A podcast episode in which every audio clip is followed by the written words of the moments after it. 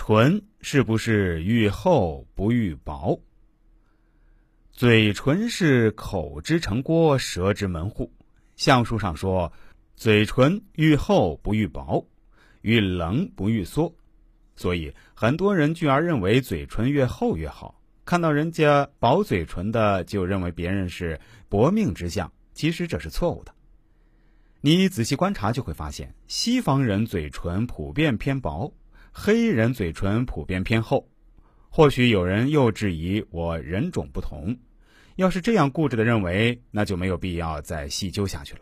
或者你看我国人对比分析，大抵也会发现，农村或者小城镇生活不太好的人，嘴唇普遍偏厚；而生活在城里、生活条件比较好的，嘴唇都不甚厚。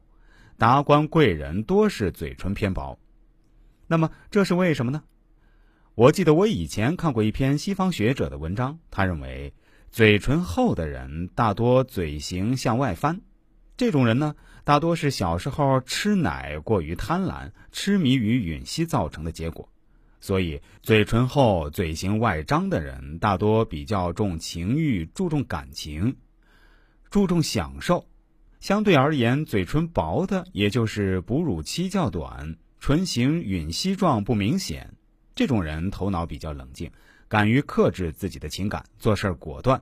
所以，如果说经济不发达的多是长期忍辱喂养导致嘴唇厚，而城里人缺乏忍辱喂养而导致嘴唇薄，尚需要考证外，我觉得嘴唇厚重感情、重情欲、享受，而嘴唇薄比较冷静、果断，敢于克制自己的情感，还是值得相信的。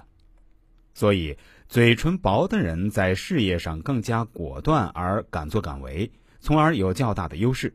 所以，一般而言，嘴唇薄的人更容易成功。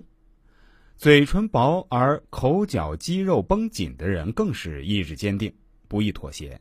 这种人给人印象有点无情，但是他能在事业上不畏艰难、雷厉风行而有所成就。所以。我们不难发现，很多名人特别倾向于武职的人员，嘴唇都不太厚，而嘴紧绷。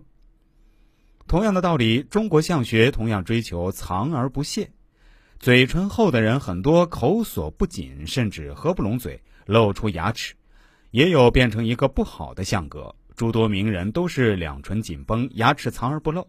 以前看到报道说，拿破仑无论何时照相都是闭紧嘴，从来不笑。丘吉尔更是嘴紧闭，显出一副痛苦状，所以整天唇翻露齿的大多是村妇乡农，而贵人极少有之。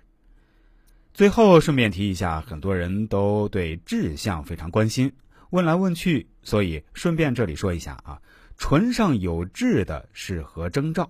一般而言，唇上有痣容易耽于酒色，痣生在下唇尤为明显。